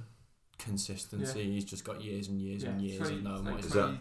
23 years of, of being in a GB vest. That, that And Chris he's just like- That's what he's been- all about. So- Yeah, Just been ransacked with injuries and he has been ransacked, yeah, but he's. totally. Yeah. It's funny that this late stage in his career, he's managed to stave off the injuries, isn't it? Yes, To uh, that's incredible. bit of luck, maybe. I don't know.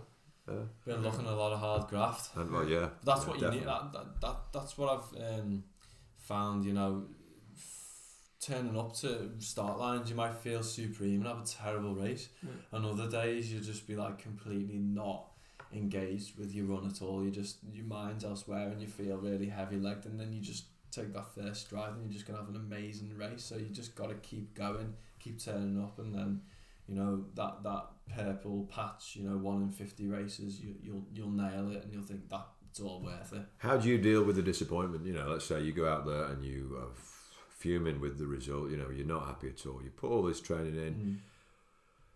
Now, ideally, I suppose you put it straight behind you and just put it to, you know, that's it, it's done, it's gone. But how, how in reality, does it affect you and how would you like to to deal with it?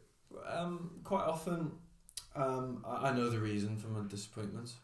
So, you know, if I don't have a good run, I'll know why. Um, you know, either I haven't trained right, or I've overtrained, or I haven't done something. I've done something differently. Um, the more the most frustrating ones are when it's unexplainable.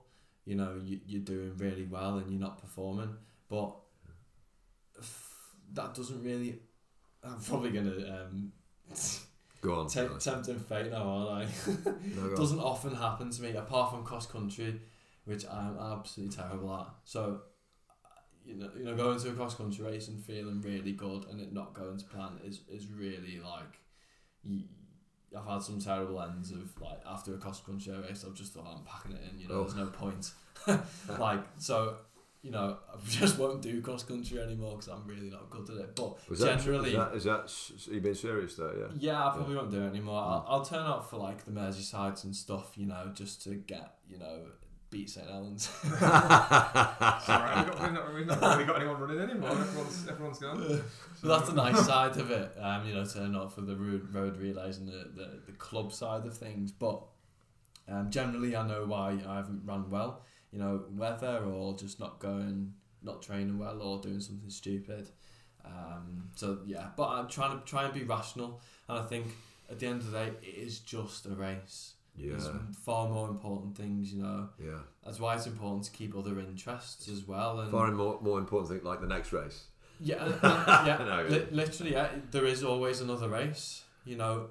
And I haven't been at that level, you know, of like Chris Thompson or Mo Farah, and probably never going to get there. But Never, say, never. Never exactly. say never. Um, where you know it's not just a race. If it's the Olympic final, like you should be, you know, if you haven't had a good race, gutted because you know that is massive. But f- for me, you know, I've never really been at that level. Of course, there's been big races for me, but I feel fortunate in the way that I, I can compete better than I train. I think I know a lot of people who are really good at training and like nail it all the time when it comes to a race and they just kind of don't quite get there. Um, but I always feel I can get the best out of myself into a race going into it, and I feel fortunate that I can do that. I overheard you this morning speaking to our yoga yoga supremo Dan Merrick. Um, that you can uh, you can eat anything. In fact, Jono, I think you mentioned that. As a runner, pretty blessed. I can eat anything. In reality, do you think about diet? Um, yes and no. I sit here with two chocolate biscuits and a granola bar and a fantastic breakfast cooked. but um, I do feel as if you've got to take it easy when you're training so much and you're burning so many calories. In the fact that, What, what do you mean by take it easy? Sorry, uh, with regards to lots to of ice cream. Well, yeah, a few more chocolate biscuits. No, I mean, I, I, I try. I don't eat junk food, and I try and limit my alcohol consumption. I don't smoke, um, as the biscuits come closer. Um, but I genuinely just do eat what I want to eat. Like I, I stick to three meals a day: breakfast, lunch, dinner. I never skip meals. There's no, I, I couldn't, and I often just eat a lot of fruit and work. You know. Let's go through, you know, the, those three basic meals that you have um, for the listener. So a lot of carbs for breakfast. Normally just Porridge. to- porridge, toast, um, croissants, I don't know, cereals. No protein, nothing like that. Eggs, nothing like that. No. Not really. No. Okay, okay. Um, Lunchtime. Lunchtime, just a, a normal sandwich. To be honest, uh, just pack of crisps. You know, it's Right, fruit, okay. just um, Bit of fruit as well. Yeah. yeah, Yeah. yeah, yeah, yeah. And then meal. You know, just making sure you eat a full proper meal. You know, uh, get your protein and you know, I'm a meat eater. Um, just eating right. You know, not processed foods. Yeah. And then snacking, you know, try and snack healthily. What would that be for you? You know, loads of Belgian buns and chocolate. it's funny in work at the moment. You know, people are just like, "Do you ever stop eating?" And I'm like, I don't think I do actually. I get that as well. I just I, I love food. and- Yeah. no, I think as long as you're not excessively eating loads of rubbish or fast processed food, then I think as a runner you can afford to take more liberties because you are burning so much energy. Now, here's a really important thing: um, sleep. I've heard about your discipline with uh, everything in your life. You see, you're Mr. Discipline. We, we should rename you Mr. Mr. Discipline, Mr. Alistair Discipline Rutherford. But the sleep thing, you're ten o'clock every night, and you're re- religious ten o'clock, and you're hitting the pillow, but you you got fall asleep at half ten, and you're up at half six every day of the week. Is that right? Speaking for myself, and maybe you feel the same way as a as um, an active person, I don't struggle with sleep, so I can just when I when I go to sleep, I, I'd sleep all the way through, um, and I try and get a minimum of eight hours. So working at the moment, you know, to get the morning running, to get the bike ride or whatever, or to be fresh for work, you got to wake up at half six, seven. Sometimes taking a longer lie-in if you need it, if you want to recuperate a bit. Um, Are you starting work at what time? Sorry, nine o'clock. half eight, nine most Okay, days, yeah, yeah, yeah. either at home or in the office, depending. I think that's the benefit of the working from home. What would a guy like me who's starting at half six in the morning? Are you asking me to get up? I know you're not asking me to get up at half four, but would I have to get up to do that? To you're do what you're doing? But then you're on, on your feet, aren't you? Well, so I mean, yeah. mine's an office-based job, yeah, so yeah. So that It's in. just making it work for you, and I think that's also the the main thing for running with me is fitting it into your lifestyle and um, learning how to make it align with your lifestyle. There's no point going and smashing um, a really late night session, for example, and then neglecting on your sleep and then feeling like terrible the next day and not running and you know not getting your meal in. So it, it it's being an athlete, an amateur athlete is a process and it's got to fit into your lifestyle in my in my lifestyle anyway. well said. I mean, Mm. you talk, you know, common sense, which we, you know we don't get that uh, very often in St Helens. Merseyside. but uh, you know, I might listen back to this in a few years and think, well, what a load of.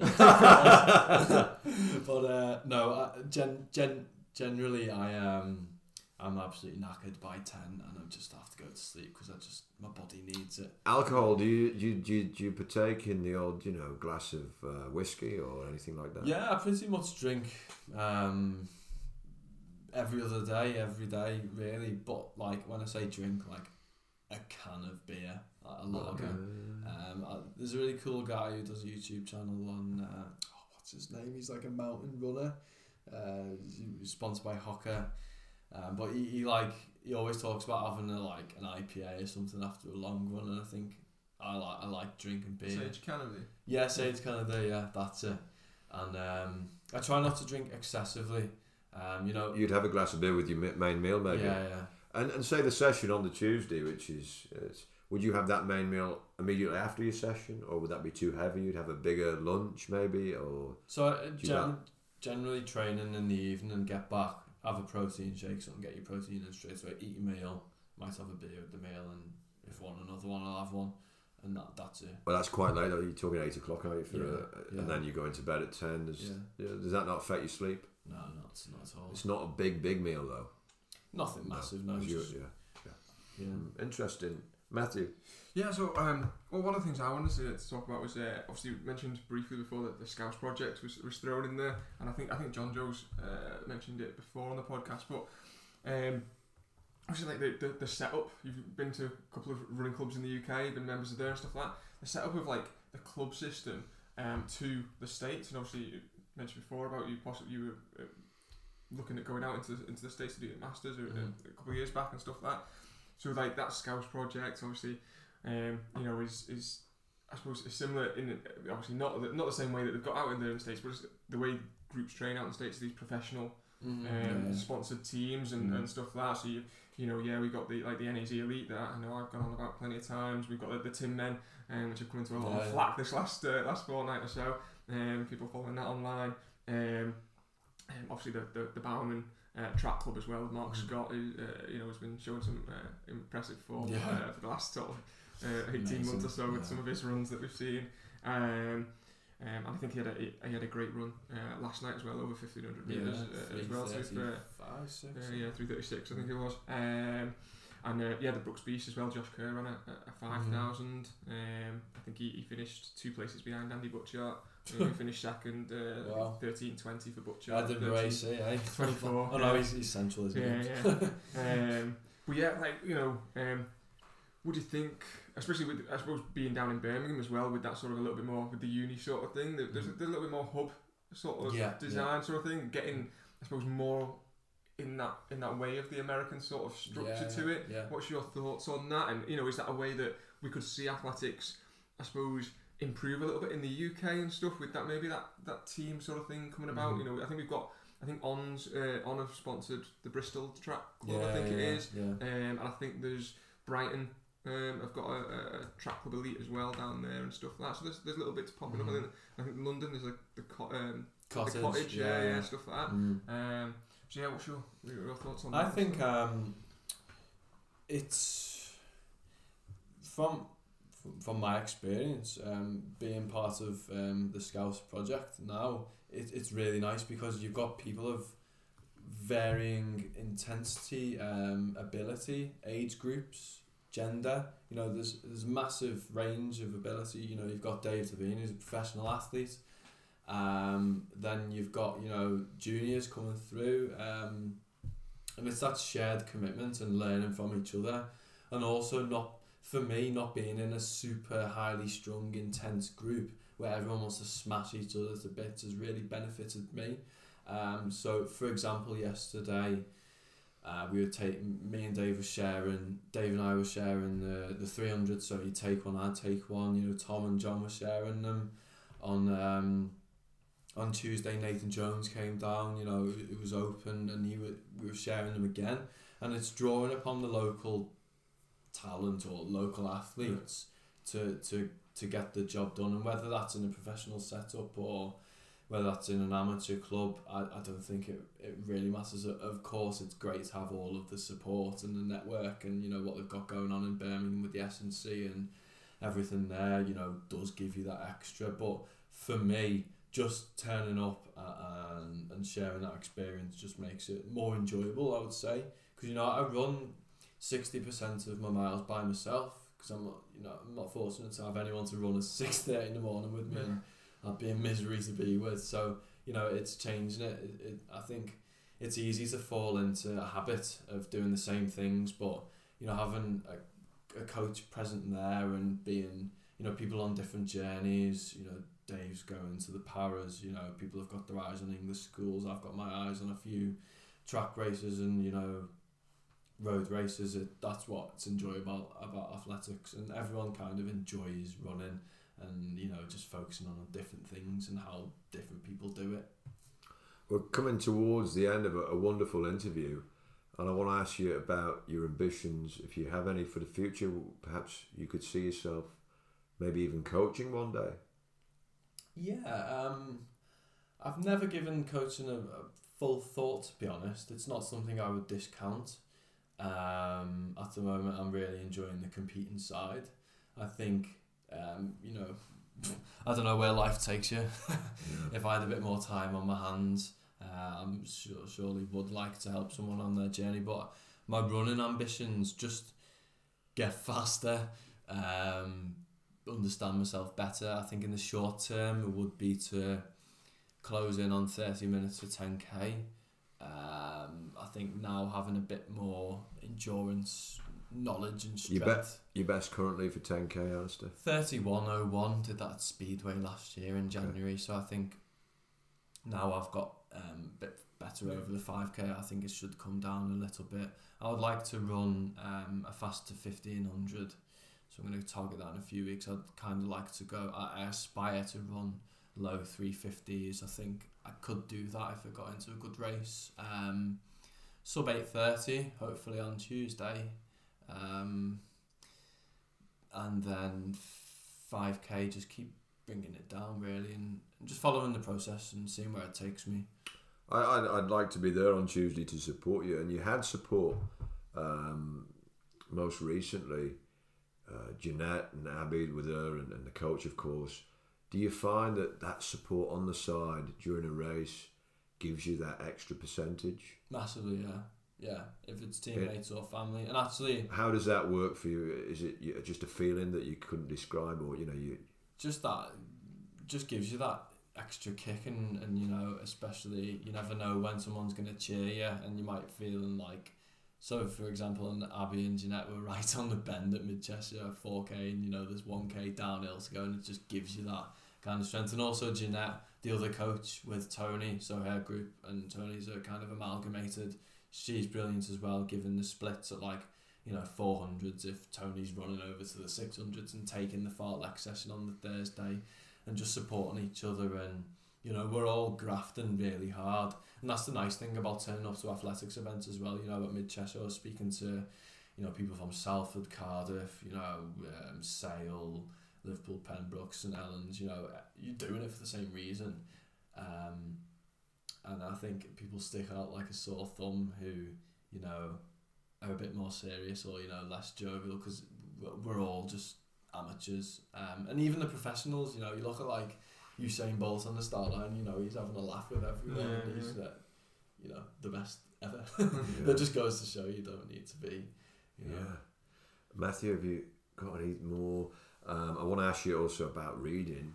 Um, No, let's go. Re- let's go with the Bill go with the. Rodgers, Bill Rodgers, uh, Marathon Marathon Man. Um, you borrowed me that particular copy.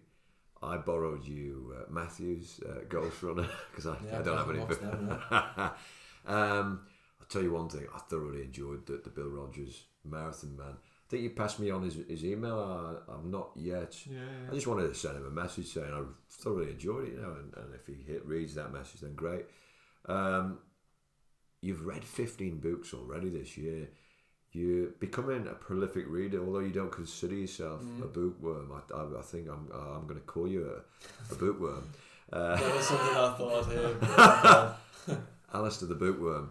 Can you recommend? Can you recommend some running related books that you've read and you could put out there for the for the listener and myself? I've got pen and paper here. I'm gonna write these down. Running related books. Hmm.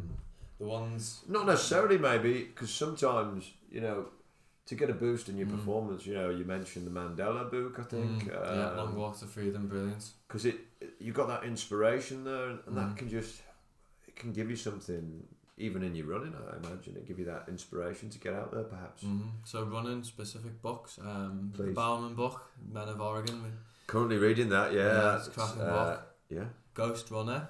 that was a great read. uh, Yeah. We both read that. Ah. Matthew read that as well. Uh, what the Japanese author um, Haruki. ah, What I think about when I'm running. yeah, what I think like about when I'm running. That's a really he's a really good writer, and he's um. And his name's Haruki. and I can't remember his second Oh, that's his. I thought that was his second name. Research what I think about when I'm running. Yeah, what I think about name. Haruki. Right. Okay. Any any any more? Um, and then none off the top of my mind running specific, but other books that have been quite influential and what I've enjoyed recently, non-fiction. Um, Moonwalking with Einstein um, by Mm. Josh Foer. It's about uh, memory training and remembering things and how to um, just expand your horizons. I thought that was brilliant. Um, how the world adds up, um, or how to make the world add up. That's about um, kind of looking further into um, stats and looking beyond graphs and figures. That's really interesting, making you have a bit more of an outward look on life and really analysing things. And then Factfulness uh, by Hans Rosling uh, encourages you to have a more factful view on on life. So he starts the book with ten questions. You know, assumptions like one of them is how how many what percentage of um, people in the world have access to you know electricity 20 40 60 you have to put in your answer and then he kind of assesses your answers through the book in each chapter so there's like 10 chapters and it, it just um, it makes you have a worldview of more, more factfulness within um, your assessment of things and that, that that's really engaging and so that'd be my top kind of three non-fictions at the moment alongside the the running ones Really interesting, and the fact that you, when you pick in your twenty books, they're not all running books, and there's a reason for that. It tell us about you. You like a broad spectrum. You want to challenge yourself in areas that you don't know much about. Yeah, totally. Um, the the reason for trying to read twenty books is not some kind of strange obsession. It's uh, a really bad reader. Um, I wanted to be better at reading, and I thought being regimented in my training, I'd just say, you know, well, I'm going to do that this year and force myself to do it. And I found it really rewarding to to to learn so much. But um, yeah, I, I don't naturally tend towards fiction. Um, so I'm trying to read a bit more out there fiction, and uh, you know I could run about I could read about running and music and um, you know stats and stuff until the cows come home. So yeah, that, that's Once, good. Once a Runner. Have you ever read that one? No, I haven't. No, so that's a fiction book, All right, and it's there probably go it's probably the best Get that on the depiction of what running is in you know in literature sort of thing. You know Yeah. what running means is he's a he's a college track athlete in America, and it's uh, miler, so it's it's, it's good for your 1500 Oh, meter nice. inspiration as Yeah, well. once a Okay. runner. Once, a runner, yeah. Once a runner by Yeah. John. Um, oh, what's his last name? He was he was um, training partners uh, uh, with uh, Frank Shorter. Um, so he, he was a Frank runner himself. Shorter, He was a, he was a yeah. collegiate runner himself, and was yeah training partner with Frank Shorter for a long time. And Frank Shorter's mentioned quite a lot of times in the book as, as obviously um, a character in there, but it's it's. Yeah, Fi- good fella. finally, on the on the reading, um, how do you regiment? Um, you're very German, Alistair, the way you regiment yourself. how do you? Dank. how do you? Um, you say to yourself, one hour a day. Uh, Bernie used to say to me, one hour a day, not a chapter, because chapters can be varying lengths. Let's say one hour a day. That's what Bernie would say to me. He sadly passed a few months ago. He got me, me on that pathway of reading. You know, la- later on in life, I was, I think, I was 28. You know, um, how do you do it? So when, uh, when, when do you do it as well? uh, often in the morning um, before I start work if I can, Really? Yeah? um, or And for how long? lunchtime. So it's not a length of time. It's often like marked pages. So of course in the week I've got less time. So it's it's like a poxy amount, even like ten pages. But then again, if you're reading, you know, ten pages for five days, that's you know a quarter, you know, however much of a book. Whereas you can get slightly more overwhelmed if you just gotta, I've got to finish this book by the end of the week or something. And then in the weekend, I'll just read kind of whatever I want, but more. Do you just stay focused on the book that you're wanting to finish, or do you say at the weekend you're moving around onto other books? Or Yeah, so sometimes um, I, I like read some uh, quite a lot of research books with with work uh, as well. So I'm kind of balancing. So kind of have two or three on the go at the same time. really interesting. But it's nice. So uh, a, a good one I read at the moment as well. Bill Gates um, getting to net zero. Um, how, how, how we can tackle climate change. That, that was really interesting. Bill Gates is an interesting character. A lot of people are out to get him. At the, uh, I've Mm. noticed with, with his, Including his wife. really, yeah. Um, just separate. uh, what could you say about the man, Bill Gates, just out of interest? Um, he's a really interesting person, you know, incredibly suc- su- successful businessman um, who has the benefit of being absolutely loaded, and so he can invest in kind of whatever he wants, and he can have this um, hyper reality of of worldview because he can just see the wood for the trees. He can see that, you know, for example, electric cars need more investment and uh, you know, in capitalist society, you know, you're going to go for the lowest hanging fruit, and you, you you might not invest in that yet because you can make more um, gains in I don't know keeping burning carbon, or, sorry, burning coal. So he can just see the issues that the fa- the world faces at the moment. Not not all of the issues, but what he's invested in. Um, that that's really interesting. From your perspective, you would say he's genuine and he's, uh, he's out for the greater good. I would like to hope so. And that's what I got from his book. But you, That's you never nice. know. That's nice. Yeah. It's nice to see the good in people. Mm. Um, Matthew, do we have any any more questions for, for this great man, Alistair? I don't. To be fair, I'm, I've Well, it's been a, The it's been, conversation has uh, been really interesting. yeah, yeah. I've really Yeah. enjoyed. I've really enjoyed. Alistair, um, I have a, wonderful some presents for you here, sir. Oh, Well, I'm well informed. I believe you like Merlot wine, and oh we- we- very much. Thank we've you. been told by um, Mrs. Blennerhassett, the professor there at Edge Hill, that red wine is good for you, a glass a day. The antioxidants. Yeah. So that there's a bottle's even better. It's in the post. Uh, you're a Guinness World Record holder. Well, I've been looking for you in this book, mate, and I can't find you. But it, it's Good job. I it's didn't set it older. in 1954. the Guinness World Record book of records. For those who can't obviously see, it is actually in colour as well. So Yeah, That's good. yeah. And listen, I don't be, know. might be the kids one though. Have you have you heard of John Gotti? I have indeed. The yeah. mobster. Notorious man. The astonishing rise and fall of a mafia supremo and his gang. What do you reckon? I think that'd be inspirational for uh, tearing up the track. Yeah. There you go, sir. Thank you very much. Well, it's been. Um, thanks for having me on. I know it's been a long time coming. It's been Uh, marvellous. I hope Great I haven't bored you to death. No, it's been great. Not at all. It's been marvellous. We've learned a great deal. Thank you very much, and yeah, enjoy the rest of. I'm looking forward to hearing the the great people that are going to be on next, especially greater than me. But that's um, to be revealed. No one greater than Alistair Rutherford, my hero.